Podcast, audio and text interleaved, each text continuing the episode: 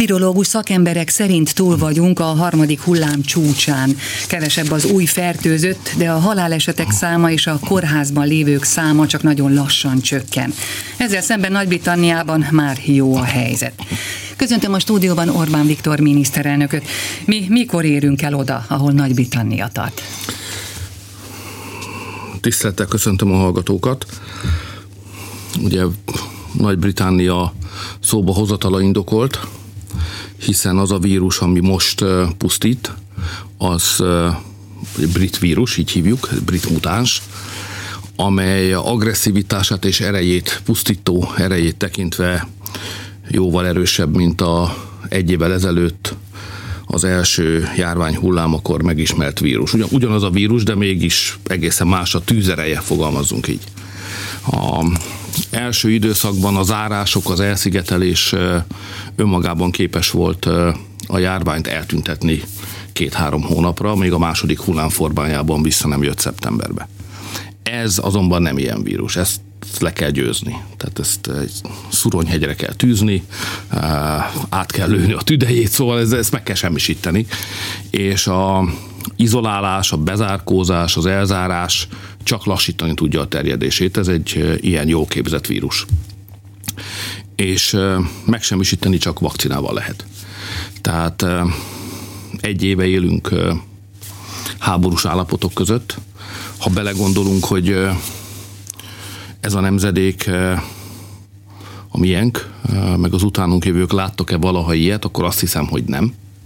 Még a rendszerváltás, amitől sokan tartottak, hogy majd 30 évvel ezelőtt majd forradalom, véres összecsapások közepette zajlik le, sem produkált háborús állapotokat Magyarországon, civilizált békés polgári keretek között döntöttük meg a kommunizmust, és küldtük haza a szovjet csapatokat de ilyen félháborús, háborús állapotokat nem láttunk. A nagyszüleink meséltek ilyeneket, meg a történelmkönyvekből olvasunk, meg filmekben lehet még ilyet látni, hogy korlátozás, kiárási tilalom, elzárás, épp csak a jegyrendszer nem történt meg, meg a pénzünk nem pénzünket nem ette föl valami hiperinfláció, amit szintén tanultunk az iskolában, de azon kívül szinte minden megtörtént.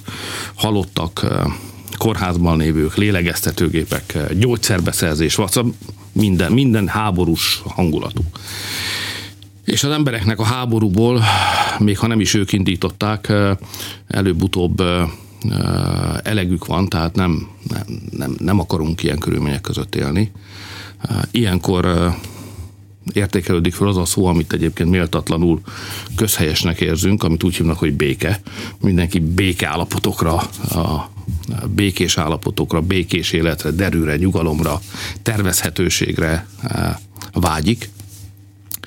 Tehát az a kérdés, hogy mikor jutunk el oda, ahol a britek vannak, ahogy ön fogalmazott, akik már szinte ott vannak, amit békének lehet nevezni, a jogos kérdés. És az én szakértőim, vagy a kormány szakértőinek a véleménye szerint, ha igaz, hogy az oltás számít, akkor azt tudjuk mondani, hogy akkor lesz béke, hogyha a vírust az oltásokkal sikerült legyőzni. Na most ahhoz, hogy legyőzhessük a vírust, először is kellenek emberek, akik be akarják magukat oltatni. Ezt hívjuk a regisztrálásnak. Ez jó hírem van, ez jól halad. A tegnapi napon át, átlépte a regisztráltak száma a 4 milliót. Tehát hát több mint 4 millió ember hajlandó arra, hogy felvegye az oltást. Ez növekvő szám, de még mindig kevés. Tehát kampányt indítunk, mindenfajta híres embereket kértünk fel arra, hogy a személyes tekintélyüket és vonz erejüket vessék latba, és minél több embert vegyenek rá a regisztrálásra és az oltásra. És ha minden úgy halad, ahogy tervezzük, és miért haladna másképpen, akkor a 3 milliót, 3 millió beoltott első oltással rendelkező honfitársunk számát, azt el fogjuk érni hamarosan. Már 3, 2 millió 700 ezer fölött vagyunk. És el fogjuk érni a 4 milliót május elején. Itt ugyan van egy kis vita, hogy ez csak 3 millió 900 ezer lesz, vagy 400, de ha rajta múlik, elhihetik, hogy ez vagy 4 millió, elhihetik, hogy ez nem 3 millió 900 ezer lesz, hanem 4 millió. György István, aki itt az oltások irányításáért felelős államtitkára tudója annak, hogy minden nap folyamatosan a legjobb teljesítmény esetén is csak azt a kérdést kapja meg, hogy hogyan lehetne még többet beoltani. Tehát az a nyomás, ami az oltást irányítók jó teljesítményéhez szükséges, az garantált. És utána egy hét, tíz nap alatt, május elejétől számított egy hét, tíz nap alatt beadunk egy milliót, akkor leszünk 5 milliónál. És aztán május közepére elérjük a 6 milliót. És aztán május harmadik hetére a 7 milliót. Tehát június elejére azt tudom mondani, hogy a 8 millió magyar állampolgár, aki felnőtt korú, tehát megkaphatja az oltást. Ebből a 8 millióból képesek leszünk június elejére 7 milliót beoltani. Attól tartok, hogy nem lesz annyi regisztrált és magát beoltani akaró ember, mint amennyi vakcina.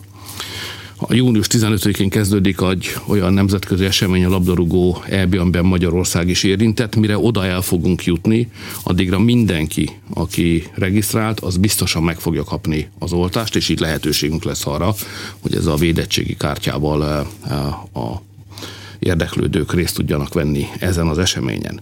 Na most így festenek a a számok. Köt, most nyitottunk valamit, vagy egy óvatos lépést tettünk a múlt héten, vagy talán ez a héten történt, ez húsvét után, hogy 8 óra után is az utcán tudunk maradni, most már 10 óránál tartunk. Szeretnék köszönetet mondani mindenkinek, hogy ezt a 8 órás korlátozást eddig betartotta.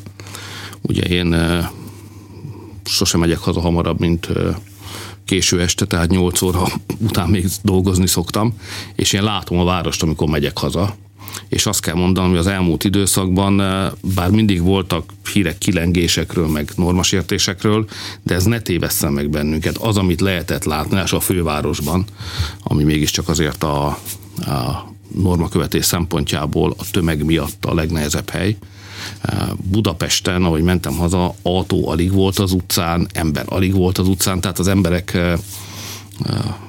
példás fegyelmezettséggel tartották be a korlátozásokat. Néztem a híradásokat, amelyek Nyugat-Európából jöttek, ahol tüntetések, szándékos szabálysértések voltak a jellemzőek. A mi országunk példamutatóan működött együtt a járványügyi szakemberekkel és a veszélyhelyzetet irányító hatóságokkal. Na így állunk nagyjából most. Volt olyan nap, amikor majd 200 ezer oltást be tudtak adni az oltóorvosok, az oltópontokon és a házi orvosok a rendelőkben. Lehet tartani ezt az ütemet? Itt most a számok nagyon impozánsak, amelyeket ön elmondott, de lesz ehhez elég vakcina? Azt tudjuk, hogy jövő héten már jön az első egy, dó, egy dózisú vakcina, tehát akkor már összesen hatféle is lesz. Hát igen, a, az ország történetének egyik legnagyobb logisztikai, tehát szervezési műveletét irányítjuk most. Ugye öt vakcina van jelen pillanatban. Ezeknek mindig van egy párja. Ráadásul mindegyik vakcinát második oltással eltérő időpontban kell követni. Tehát minden egyes beadott oltásnak kell, hogy legyen egy párja valahol egy raktárban, hogy amikor eljön az idő, akkor ugyanabból a fajtából a megfelelő időpontban megkapja a oltásra jelentkezett ember a második oltását. Most ennek a nyilvántartása, raktározása, majd utána megfelelő időpontban való elindítása, megérkeztetése, ott nem összetéveszve és összekeverve a papírokat, a megfelelő embernek történő beadása, ez sokkal bonyolultabb művelet, mint az bárki gondolná. Én magam is láttam a, azt a raktárbázist, ahonnan ezek a szállítmányok elindulnak, ahol a nyilvántartásokat vezetik, ahol külön vannak a különböző tárolási hőmérsékletet igénylő vakcinák egyik-másik hűtőkamrában tárolva, tehát egy nagyon komoly feladat. Fontos, hogy ne feledkezzünk el a, a, az ilyen raktárbázison dolgozó anyagkiadókról, targoncásokról, anyagmozgatókról, a szállítást végező pilótákról, sofőrökről, az azt fogadó, hajnali órákban azt fogadó emberekről, és csak utána jönnek az orvosoknak az ápolók, akik beadják. Tehát sokkal nagyobb apparátus dolgozik az oltási kampány hátterében, mint azt gondolni szokták. Tehát egy óriási logisztikai művelet, és azt kell mondanom, hogy önmagában saját magunkkal mérve a teljesítményünket sem rossz, amit nyújtunk, sőt az elismerés hangján kell, meg a köszönet hangján kell inkább beszélni, de összevetve a, annak a közösségnek az országaival, ahova tartozunk, vagyis az Európai Unió többi országával, látva a számokat, meg az eredményeket, nincs miről beszélni, hogy a futballmeccsen mondják, nézzetek a táblára, oda vannak flírva a számok, meg az eredmények, és Magyarország messze megelőzve általában a nép fejében magunk elé sorolt országokat is megelőzve nagyon jól teljesít. A legfrissebb hír az, ugye, hogy a bajorok lekötöttek két és fél millió adag Sputnik vakcinát. A baloldali liberális Economist is azt írja, hogy Brüsszel elrontotta a vakcina beszerzést. Az egyik leghíresebb német közgazdász is arról beszél Zin, hogy hiba volt Brüsszelnek ezt a feladatot elvenni a nemzetállamoktól. Úgy tűnik, hogy most már akkor nem csinálnak politikai kérdést a vakcinából? Én is könnyebb kézzel írok, vagy könnyebb hanggal beszélek erről a helyzetről, most, hogy már az idős magyarokat beoltottuk, tehát 90% környékén van a 65 év fölöttiek beoltása, ami azért nyomasztott engem, megmondom őszintén. Tehát én az elejétől fogva bíztam abban, hogy ezt meg tudjuk oldani, ezt a logisztikai feladatot is meg tudjuk oldani, meg novemberben, amikor Szijjártó Péterrel leültünk a vakcina beszerzési stratégiát kigondolni, akkor is biztos voltam benne, hogy meg tudjuk ezt oldani hiszen sok év munkája van annak a bizalomépítésnek a hátterében, ami egy ilyen rendkívüli helyzetben a vakcina beszerzéshez szükséges, mind nyugati, mind keleti irányba. Tehát én biztos voltam abban, hogy ez menni fog, de azt is tudtam, hogy versenyt futunk az idővel. És a betegek meggyógyulnak. Nem mondom, hogy jó dolog betegnek lenni, sőt, időnként meggyötri az ember, sőt, nagyon sok embert ismerek személyesen, akit nagyon meggyötört um, ez a betegség. És még szövődmények is lehetnek, tehát sok minden lehetséges, de ha az élet megvan, akkor majd azt meg lehet gyógyítani, az majd reparáljuk, azt majd kijavítjuk, majd, majd valahogy lesz. De ha elveszítjük, nincs mit tenni. És az idősek életveszélyben voltak. Tehát beszéljünk egyenesen, ember nem tudta megmondani, hogy a 65 év fölöttiek, ha megkapják ezt a vírust, mekkora esélyük van arra, hogy ezt túléljék. Ezért nyomasztott engem az, hogy versenyt futva az idővel minden nap minél több életet lehessen megmenteni. Életet pedig a vakcinával lehetett menteni. Most ezen túl vagyunk. Tehát most kicsit nyugodtabban beszélek arról a dologról, arról a jelenségről, hogy mi történt Brüsszelben. Az történt, mint a migrációnál. Nagyon tanulságos dolog ez. A kerítésépítésnél is ez történt. Jött a migráció, egy váratlan helyzet, és mire észbe kaptak, hogy ebből baj lesz, addig már ben voltak illetve bent vannak. Aztán most családegyesítés, beszivárgás, időnként beözönlés. Egy ország volt, amelynek helyén volt a szíve, ezek mi voltunk magyarok akik az elején, az első hullámot még elszenvedtük, ha emlékeznek rá, az fölkészületlenül ért bennünket, keleti pályaudvar képei 2015, de abban a pillanatban tudtuk, hogy ha nincs uniós megoldás záros határidőn belül, akkor nemzeti megoldás kell, és kerítést építettünk. Mi volt a válasz? Hát mindenek voltunk, csak rendes emberek nem. Nekünk estek. Legdurvább dolgokat mondtak. Ma körülnézek, Bulgáriában kerítés. Görögországban kerítés. Olaszországban visszafordították a hajókat. Tehát ugyanezt történt a vakcinánál is. Az elején mondtuk, hogy a vakcina beszerzésnél nem csak az időpont, nem csak az árat, hanem az időpontot is figyelembe kell venni. Nem szabad föladni a nemzeti vakcina beszerzés lehetőségét, mert a brüsszeli beszerzési politika bármilyen rendes emberek is csinálják, és bármennyire elkötelezettek, mindig hibázhatnak és kell, hogy legyen ilyenkor egy másik terv, egy másik forgatókönyv. És ez volt a kínai meg az orosz vakcina. És rögtön nekünk estek pontosan úgy, mint a migrációnál, meg a kerítésnél. Az mindenek voltunk, csak rendes emberek nem. Most mit látunk? A Bajor miniszterelnök szeretne két millió orosz vakcinát, sőt nem csak szeretne, hanem szeretné gyártani is esetleg, az osztrákok hasonlóképpen. Tehát mi jár annak, akinek igaza van, tanultam gyermekkoromban a szüleimtől, hát az járt most is nekünk az elején. Az elején egy nyakleves jár az embernek, amikor a többséggel szemben igaza van, de aztán az idő igazolja az ő álláspontját, és aztán eh, kiderül, hogy kétszer annyi embert oltunk be mi, mint a nyugat-európai Európai Unióhoz tartozó testvérálamaink. Eh, tehát eh, szerintem jól döntöttünk, és az fontos tanulság, hogy hiába vannak nálunk nagyobb, meg szerencsésebb történelmi országok, ha saját életünkről és sorsunkról van szó, akkor nekünk kell vállalni a döntés felelősségét. Múlt héten beszéltünk arról, hogy a 16 és 18 év közöttiek oltása is felmerült, annál is inkább, mert Izraelben már oltják, vagy oltották őket. Szó van arról, hogy Amerikában is elkezdik oltani ezt a fiatal korosztályt. Nálunk lesz-e döntés ebben, és mikor? Nem kaptam még egyértelmű választ a járványügyi szakemberektől, ezt ma reggel az operatív törzsön is ismét felvetettem. Ugye 13 kötelező ortás van Magyarországon gyermekkorban, azt hiszem, ez valahol a világ elsők között vagyunk, vagy talán világ elsők is lehetünk. Tehát Magyarországnak a viszonya az oltáshoz, a védekezéshez, az sokkal nyitottabb, támogatóbb, mint számos nyugat-európai országban. Mi valahogy történelmileg is bízunk az orvosainkban, a járványügyi szakembereinkben, és ha valamire azt mondják, hogy az jó, akkor azt általában fenntartások nélkül el szoktuk hinni. Ezért van, hogy 13 oltás gyerekkorunkban gond nélkül fölveszünk, és a szülők köz- körében szinte alig van oltás ellenes mozgalom. Számos nyugat-európai országban ez Amerikáról nem is beszélve fordítva van. De dönteni nem tudtunk még a 16 és 18 év közöttiek ügyében, viszont döntöttünk az iskolák és a érettségi ügyében a mai operatív törzs ülésén, és miután május 10-én fejeződnek be a, az érettségik, ezért úgy döntöttünk, hogy bár már április 19-től kinyithatnának már az iskolák, a Honvédség egyébként a fertőtlenítését az iskoláknak elvégezte, a pedagógusokat beoltottuk, tehát készen állunk a iskolák újraindítására, de nem érdemes néhány napra a középiskolákat kinyitni, utána az érettségi szünet miatt meg megint bezárjuk, úgyhogy egyszerűbb, ha azt tesszük, hogy május 10-én indítjuk meg a középiskolai osztályoknak a személyes találkozásra épülő tanítását.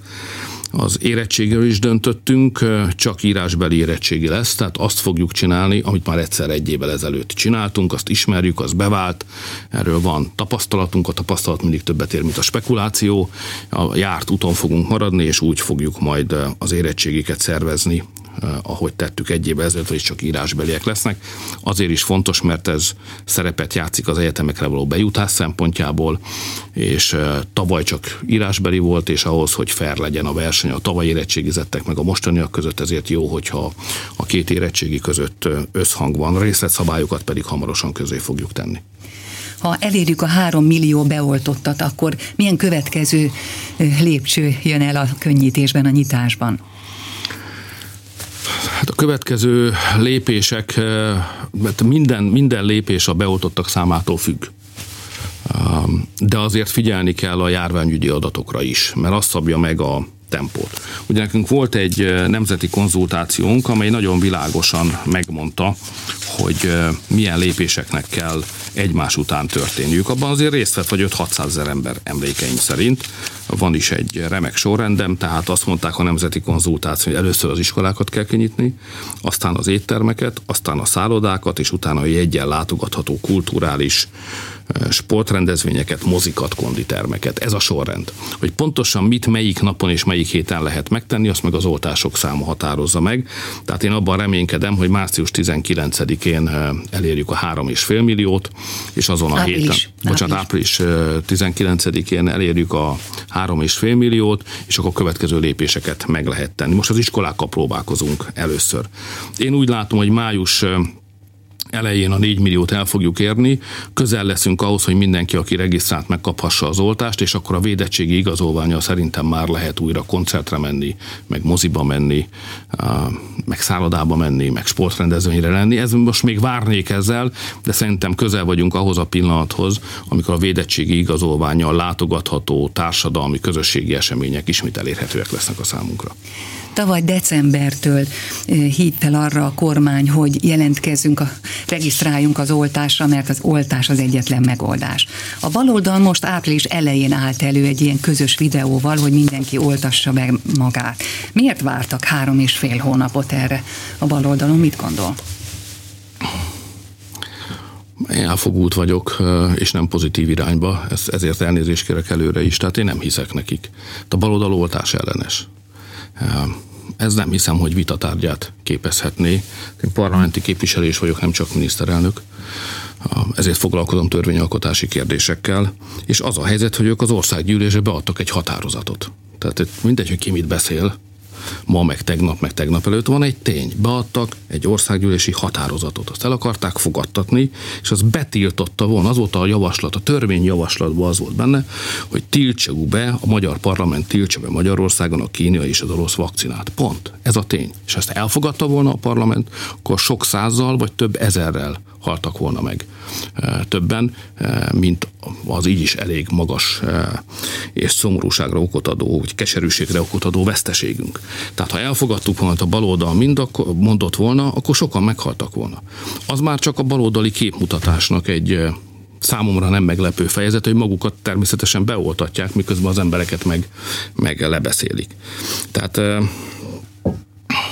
nem, nem is igényel ez szerintem semmilyen kommentárt, tehát aki gondolkodó ember, az pontosan tudja, hogy mit gondoljon erről. Nagy visszhangot váltott ki az a héten, hogy Petri Zsolt kapusedzőt elküldték az állásából. A Herta vezetősége úgy döntött, hogy azért, mert nyilatkozott Petri Zsolt egy magyar lapnak, a magyar nemzetnek, és abban elmondta a véleményét, ezért nincs helye a sportklubnál. Mit gondol erről? Ingoványos talaj, igyekszem szabatosan fogalmazni. Először is Németországot nem minősítem, ez Németországban történt. Épp elég bajt okoz nekünk az, hogy Németország minősítget bennünket. Ez nem helyes. Két komoly állam kapcsolatában. Úgyhogy én nem viszonzom ezt, és nem minősítgetem Németországot.